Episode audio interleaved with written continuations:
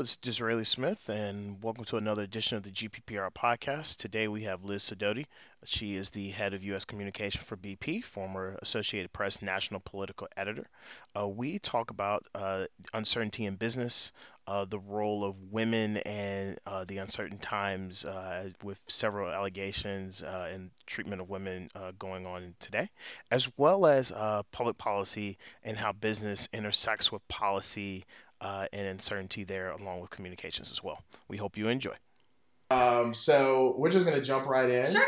Uh, first things first, Georgetown or Ohio University, which is better? Oh, this is so unfair. So We keep, told you we'd keep the questions easy. right, but keep in mind, right, that like I mean, we're talking 20 years difference, right? So as a kid, Ohio University. As an adult, Georgetown. That's such a diplomatic. Right? Such a di- We've asked all the fellows this question, and you give us this such inside diplomatic inside the answer. Beltway answer. Right, Yeah. inside the Beltway answer. I've been here a long time. I'm a creature of the swamp. I was just told by a student a minute ago. I that's probably right. creature of the swamp. Yeah. Okay. What makes you think? I mean, obviously you've been around for a while. Your career Yeah. shows that. Do you really think you're a creature of the swamp? No, actually, it's quite the opposite. So, um, when I was a journalist at the Associated Press, my favorite part of the job, and frankly, the part of the job that I miss the most, there's not a lot that I miss, was um, what I used to do as a journalist, which is grab a backpack, get in my car, drive all over the United States to get a sense of what real America thought. Because I come from a place of real America. I come from Ohio, Right. you know we we um it's a it's as, as you know swing state um, I come from a family that kind of goes right down the middle. We're a bunch of pragmatists. We don't ascribe to being right or left at all, and that's who I am too. So, so, um, so, I think I always brought a unique perspective, or I like to think that I brought a unique perspective to my political reporting because I made a concerted effort to get out of Washington Mhm. right? Mhm. I was, I this is where my job was, but it's not where my home is, and it's not where my people are, right? My people are the cross section of Americans. Um, I used to use my family as a focus group.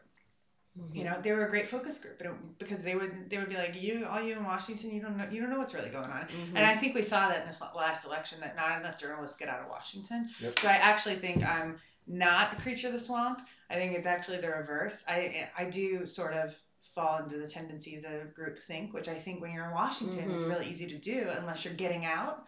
Um, which is why I think having a strong home base is important.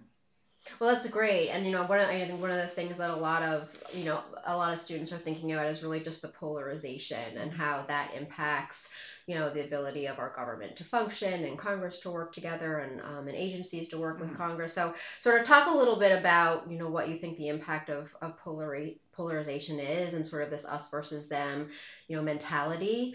Um, and you know what do we need to you know what do you sort of future generations um, need to think about um, or even just McCourt students who are thinking about you know entering into politics or to the business or nonprofit sector um, to sort of pull pull that back pull that polarization back Yeah, so I, it's a really good question. I think it's really hard. I've been a kind of a one-trick pony as I talk about this stuff for the last few years, to the point where I used to go on Chuck Todd before he was at Meet the Press. He was on MSNBC. Right. Um, um, Some Daily Show or something. ah, yeah, I forget, I forget what it was called. Daily Rundown. yeah, Daily. Rundown. Right, so I was a regular on there, and he used to say to me like, "Sidoti, you're you, like, can't you say anything else?" Because what I talked about was like the vocal far right and the far left, and how tired I was about hearing about them. And Mhm. the only way to have real progress is to get the pragmatists together and break through that polarization.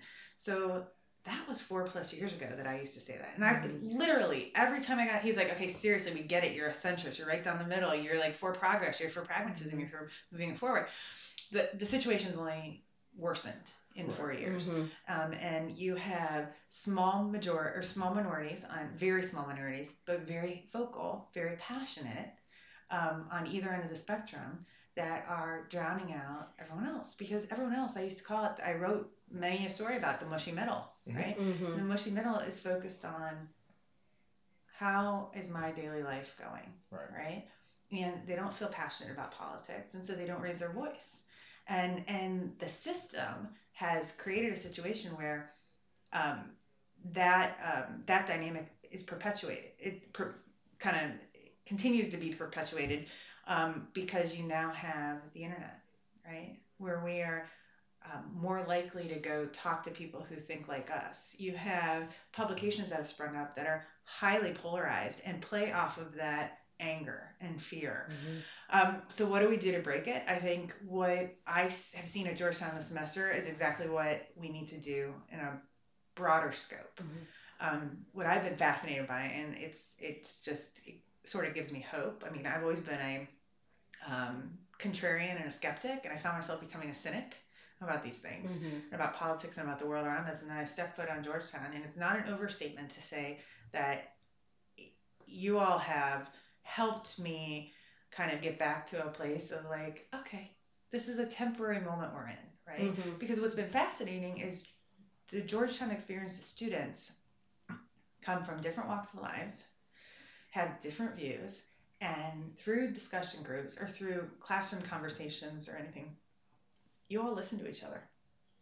There is a dialogue that's going on here where you respect the fact that people bring different viewpoints to the table and you all are listening to those different viewpoints and saying, you know, I just had a student in here earlier today saying, I grew up in a really conservative family and I'm a Republican and I walk into Georgetown and I'm having these conversations where like my mind is blown because, you know, she went to the Clinton, um, Clinton 25. Yep. She was like, I never even thought of things this way, right? But she was open to the other side. She may not have agreed mm-hmm. with it. So how do how do we break that polarization? I think it's this next generation of students, of um, voters, of Americans who are coming up through the ranks and saying like, you know what, I'm go- I'm going to seek out the other side so that I can have a better understanding of the world around me, and and that gives me hope. How do we solve it? I think we need more of that. Um, can it ever be solved? I don't know. Well, I think what I just want to sort of follow up on that with another question, which is going back to right what you said about dialogue, you know, being able to have a civil di- dialogue and bringing people together. So between sort of media fragmentation and the rapid ra- what's required now uh, with rapid response because of social media, um, sort of what impact does that have, and how has that shifted your work, um, both as sort of a journalist and um, and in your work now in business? So um, I have a love hate relationship with social media. When I was a journalist, I hated it. Mm-hmm. Um, and I yeah personally only used it um, as I thought it was an important promotion tool, right? So if we wrote a good story, you know, you amplify that story through social media. Um, I thought it contributed to what I talked about earlier as a journalist, groupthink, mm-hmm. right? Like I was writing for real Americans, right? I was writing for people all across the U.S. and, and across the globe, right? As as the Associated Press, um, they weren't on Twitter every day, right? Right. Mm-hmm. This is a beltway thing, right? Right. One could argue it's also an elitist thing, right? That um, or or different industries, right? Maybe Hollywood. You know, Hollywood sets up their Twitter accounts, and so they they all talk to each other, and politics all talks to each other, and and you know, uh, Silicon Valley all talks to each other. So, um, as a communications practitioner, I view social media in a different way because I think it is more and more important given the fragmentation, given the many diverse sources of information, fake or real, that people have to choose from, that corporations or entities or organizations really need to try to cut through that clutter and tell their own story, mm-hmm. right? And do it in a way where um, we are segmenting audiences and directing specific messages and stories to those audiences. And social media, um, digital media, is a really powerful way to reach your audience with a specific story. So um, doesn't really answer the question about the polarization piece, but but it's my different viewpoint. You know, as a journalist and as a communication practitioner, I think you have to be in the game um, because if you don't tell your own story, social media allows the critics to rise up and fill that vacuum and mm-hmm. to brand you before you have a chance to brand yourself. Mm-hmm. Right. I want to circle back to yeah. the, the, point you made about businesses needing to, you know, push out communications themselves. You know, in, in a sense, that's like micro targeting on a from a campaign. You know, and that scene kind of echoes the business. You know, playing more of a policy role in you know 2017. You know, with right. various issues you know, where the business community has been actively engaged. You know, why is that? Why is business just trying to learn from politics and play the political game, you know, versus kind of staying in their lane of business? Yeah, so it's a great question, and frankly, this is what we've been talking about all semester here. Um, the world has changed so greatly that the confluence of um, digital media, social media, the platforms that are available for shareholders to speak out directly when they have a challenge, mm. problem mm. with yeah. something that something that the leadership of a company is doing. Galvanize the votes, like the um, P&G guy quietly won somehow. There you go, right? Like shareholder revolts. Consumers have a problem with products or have an experience. I mean, look at United, yeah. right? Where right. things are captured on video, right? So consumers have a platform. Mm-hmm. Okay. Um, the media often takes its clues about what's a story from what's happening online, right? Something goes viral, and the next thing you know, Today Show in the Orange Room is talking about right. it, right? Right. So the media environment has changed. So the stakes for companies are much larger, right? You don't have a choice anymore. You have to be in the conversation. You have to be in the game. So, you know, what I think of as I think traditional corporate communications models, if you are selling soap or if you're selling cereal, okay. But for companies that are engaged in kind of um, in, are in the companies that are lifestyle brands or critical, like highly regula- regulated brands, really need to be kind of throwing out that traditional corporate communications model and thinking of themselves as a reputation management um, company, mm-hmm. right? That the rep, the brand is the vote, or the brand is the political candidate. Mm-hmm. The consumers and the state, the shareholders are your voters, mm. right? And they can take your candidacy, or they can hold it up. So the reputation is just as important to you selling your product, right? And, and if I, I look at reputation as an insurance policy, if your reputation is, you protect your reputation, you maintain your reputation, you defend your reputation so that you can do business. If mm-hmm. you're not doing that, it can be much harder to do business if you have a crisis. Right. Yeah, I think that's a, an interesting point when you think of crises and, and crisis management. And that mm-hmm. is the, the game of politics. And if you look at you know, our current landscape, you know, we have a, a, White House and a Congress that seemingly cannot get themselves out of man-made crises, mm-hmm. for lack of a better term. Um, you know, just today they passed, you know, a version of tax reform in the House. You know, the Senate bill is, uh, who knows? Uh, you know, they're going to have to reconcile these bills. You have trying to bring in different avenues. You have a business community who is getting a tax cut, so they're quietly supportive of it. But at the same time, you have that in that push of consumers and shareholders who are going to be impacted, you know, with this bill. You know, how do you see business, you know, and think of companies and corporations in this new world? You know, trying to play that that line of I want to support what my customers are are doing, i.e. DACA, and we're going to support immigration reform, versus I'm going to act in the best interest of my bottom line. So look, I think everything is driven by the bottom line, but companies need to think broader than that, mm-hmm. right? So you use DACA as a great example. Um, the other thing that has changed is the values-based consumer so mm-hmm. millennials in particular are are demanding. I had one CEO say to me recently, they're demanding everything. I'm like, yeah, they are, right? Millennials are the customers of the of the now and of the future for many of these companies. And millennials choose their brands. We know this based on research, based on their values. They want their companies to be um, in line with their values, right? And frankly, like when I grew up in my generation, like I was in college and I was eating off the dollar menu at you know uh, Burger King and Wendy's, and I didn't have the luxury to be able to choose my brand based on value, the values, shared values. But this generation does, and um, has been clear that they'll pay a premium for a company that aligns with their values. Mm-hmm. So now you, so these companies are being forced to get in the policy sphere on things like DACA, even if they don't want to. Because what happens, right? Their consumers are demanding that they speak out on climate change, on DACA. Um, and so it, it goes back to the bottom line. Hmm. Those are your customers of tomorrow, right? You got to keep those customers happy because if not, they're not going to be with you in 20 years. Right. So to your, you asked about the bottom line. It's all about the bottom line. It's all about the money. Um, many of them don't want to be in these policy. They don't want to take a position on, particularly on these cultural issues. They don't want to take a position on this, but they understand that their consumer base could be eroded if they don't. Now, they also, by weighing in, they're going to put off part of their consumer base, and we know that, right? Right. Odds are it's not the consumer base of tomorrow they're going to put off. It's consumer base of today. Right. And so they're gambling, right?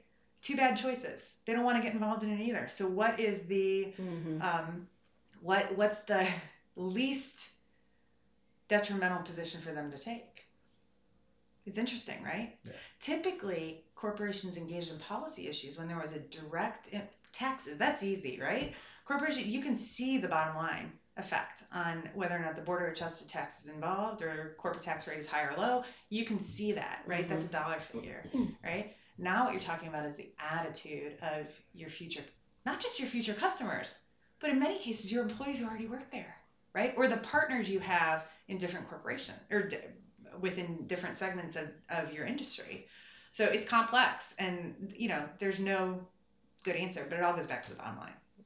Well, I think following sort of following that through, just in terms of you know f- future trends and next generation, um, you know, one of the things I think that is sort of on the forefront front of our minds is sort of the impact of automation on the jobs of tomorrow, um, and then also globalization on what jobs will be available, and obviously the trend toward you know workforce that's based on you know skills as opposed to um, you know skills and services as opposed to as opposed to products.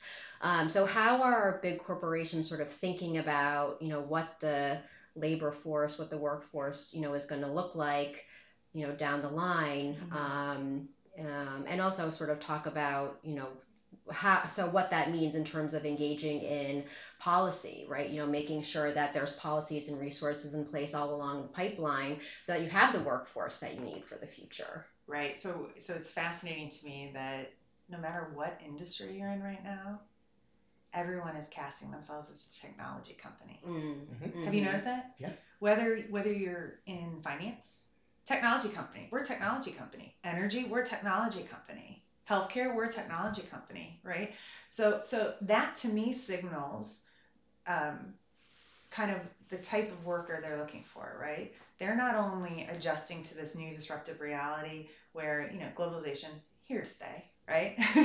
it is. It, right. We're not going to put the genie back in the bottle. Um, so so they're casting themselves as a technology company, I think, as a nod to reality, but also as a signal to their workforces of needing highly trained, skilled professionals. Mm-hmm. Mm-hmm. So, you know, I think that's what they're looking for. Um, I'm amazed at this whole um, focus on data and questions of privacy, mm-hmm. regardless of whether it's not a Silicon Valley issue. This is an energy issue, and it's a healthcare issue, and it's a technology issue. Mm-hmm. And so, so I think you know the workforce of tomorrow, companies are sort of um, projecting what they expect it to be as they look at their messaging. It's part recruitment tool, I think, and a part a nod to reality.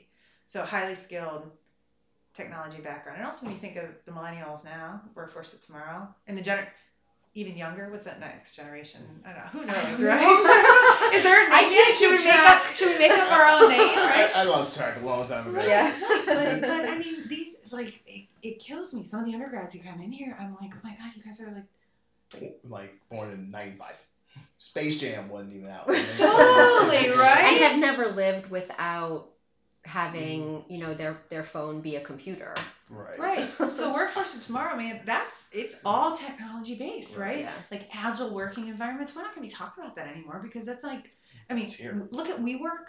Mm-hmm. mm-hmm. right? That's an example of like the, you know the workforce of tomorrow. You know i think it's going to be interesting on the cultural side of things. You're seeing a shift in um, what I think was triggered by the Harvey Weinstein conversation of acceptable workplace behavior, mm-hmm. and but not not it's moved from a sexual harassment conversation to just just gen- general great story in the, um, the Wall Street Journal yesterday on, on bullying in the workforce. Mhm. And bosses who bully. I did see that. And it's fantastic. And so, so the conversation is changing. And I think that um, the companies who are seeing that are and are and are already adapting are the ones that are really going to understand how you know how do we position for the future and how do we get the the right type of workforce. And by the way, it's not just technical skills that are going to matter; it's the cultural the cultural maturity um, is also going to matter for a lot of these companies. Right, because it's sort of we're value the the next generations were value based consumers, sort of as you said, but also value based workers. Workers, right? They yeah. want they want Same a, work, generation. a workforce that has a different sort of culture. Um, you know, work life balance. I think you know the Mhm. conversations around work life balance are so different. Um, you know, than they, than they used to be, and I think that's all related. Yeah, yeah. And the companies that don't adapt to that are the ones that are really going to struggle. struggle to keep keep up. They're they're going to be far behind, right? So so I, I think the story of millennials as the attitude, the mindset is just different, and the demands are different, and companies need to adapt to that both on a technological level and on a cultural level. Mhm. And that's hard, particularly for these giant matrix organizations. You know, like in mom and pop startups, you it's easier to adapt, right? But your giant old school Titanic sized companies are going to have a hard time. Go ahead. Um, so I, one of the things that we wanted to ask, sort of ask you, sort of uh, ties into just both politics um, and business, but both in terms of Congress and in terms of corporate boardrooms, we're still seeing a really significant underrepresentation Yeah. of women. Um, and so, what are you know what are corporations like yours doing, um, and what do you think needs to happen more broadly um, so that there are sort of more more women um, that are you know coming into leadership positions, whether it's in you know political positions or, or in business. Yeah, so um, I'm a huge advocate um, of diversity in the workplace, Mhm. and not just diversity of race and gender, but diversity of experience. Mm-hmm. Um, and the inherent and kind of unpacking and having conversations about the inherent biases we bring Mhm. um, into the boardroom or into the political conversation and what have you. Um, I think there's no easy answer. I think um, most companies that I know of have a strong focus on diversity and have uh, really well meaning goals and targets for how to achieve diversity. Mm-hmm. Um, I do think it's hard to have honest conversations about these issues. It is uncomfortable. And I think um, the onus is on for women in the workplace, both men and women, Right. to speak up, right? I think sometimes we think about, you know, what to your point, your question, you know, having how do you get more women in the workplace? I, I think we can't look at it as a women's issue. We have to look at it as what's best for business, Mm-hmm. um, what's best for companies, what's best for society, and that is um, for regardless of your gender to speak up on it on these issues that are Mhm. important.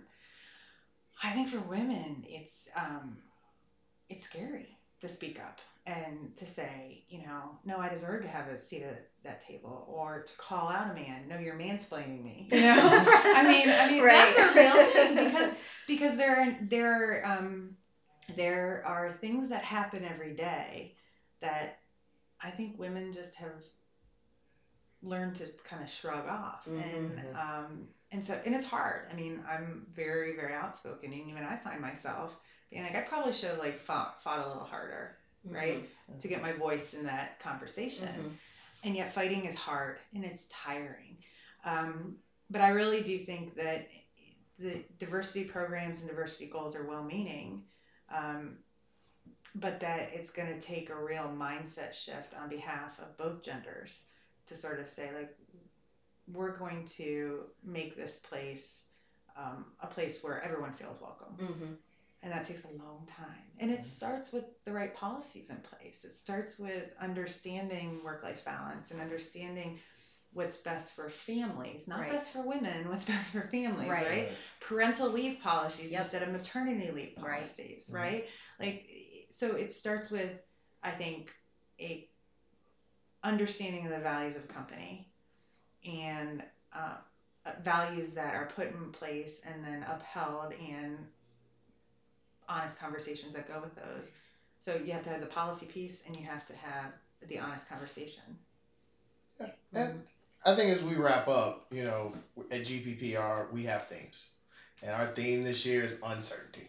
Um, and I think there's a lot appropriate, right? Wildly appropriate, yeah. Um, you know, we tried to hit the mark. Um, you know, obviously there's a lot of uncertainty and a lot of different things. You know, we talked a little bit about media. You know, fake news and real news or no news and the polarization of news. We talked about you know even workplace behavior and culture and and those shifts. Mm-hmm. You know, as they come about and how those shifts need mm-hmm. to be you know, evaluated and tackled, you know, not only through Congress but just general corporations, and then you know the role that business is playing. Mm-hmm. You know, what are your thoughts? You know, in the, the the next you know six, 12 months as we look past you know today into midterms, 2020, et cetera, of how we are gonna drive through this. Uh, you know, time of uncertainty, and advice you give us uh, as you know policymakers who want to you know help fix that, uh, you know, the uncertainty we live in today you're not ending on an easy one, right? Can we can we go back to Georgetown or OU, man? Um, I don't end on easy ones. Um, I always end on good yeah. quality questions. Man, the advice I can give you guys for navigating through this uncertainty. Oh, you know what? Is the advice I'm giving everyone this semester. Read. Seek out real news. Mm-hmm. Make a habit every mm-hmm. morning to spend an hour reading so that you can come up with your own ideas, have facts. Um, you know, don't believe that there aren't publications that aren't um, reputable, and read. read and many, not just the headlines, no, right? actually read and create a habit through which every day, every morning, you're reading several different sources of information, reputable sources from different points of view to give you a well rounded understanding of what the facts are. And then you decide. I, now I sound like what Fox News, right? Give you the facts, you decide. And I don't well, mean the facts are skewed. Right, right. right. But but no, but the but the point being is I just don't. Um, how do you get through the uncertainty of today? Um, and this uncertainty is going to be around for a while because of the polarization we talked about earlier. Right you have to make a point to inform yourself and to have the types of conversations we have here at Georgetown where different viewpoints in a room. And then then you can figure out what you believe in. Mm-hmm. and then you have to calibrate okay how passionate i am. Do i want to speak out on this? Do i want to engage but i just think um, i think educating yourself and getting a habit of reading reputable information and news um, is really the foundation for how do we break out of the cycle um, and how do we kind of weather this uncertain period. Yeah. Well, I think that goes back to what we said at the beginning, just about you know being able to have a dialogue. You know, mm-hmm. whether that's at you know the, the Absolutely. federal level of our government or you know in you know in our homes and if we're just if each of us are operating on the headlines and the talking points rather than that's right. You know, the, the, the, sort of the facts and the, the actual the information, mm-hmm. and we're approaching dialogue in an informed way. Right. You know, that it's all connected. Yep. Great. That's a perfect way to end. So, folks, as you listen to this, make sure you read. read the Associated Press. yeah, right, right. All right. Um, well, Liz, we just want to thank you. Thank you for sitting down with us and and talking to the GPR podcast. And I hope to see you around soon. Yeah, oh, I'm glad to do it. Thanks so much. Thanks, guys. Thank you for listening to this episode of the GPPR podcast. We hope you enjoyed it. For more content from the Georgetown Public Policy Review, check out our website at www.gppreview.com, our Twitter at GP Policy Review, or our Facebook, GPP Review. Thank you.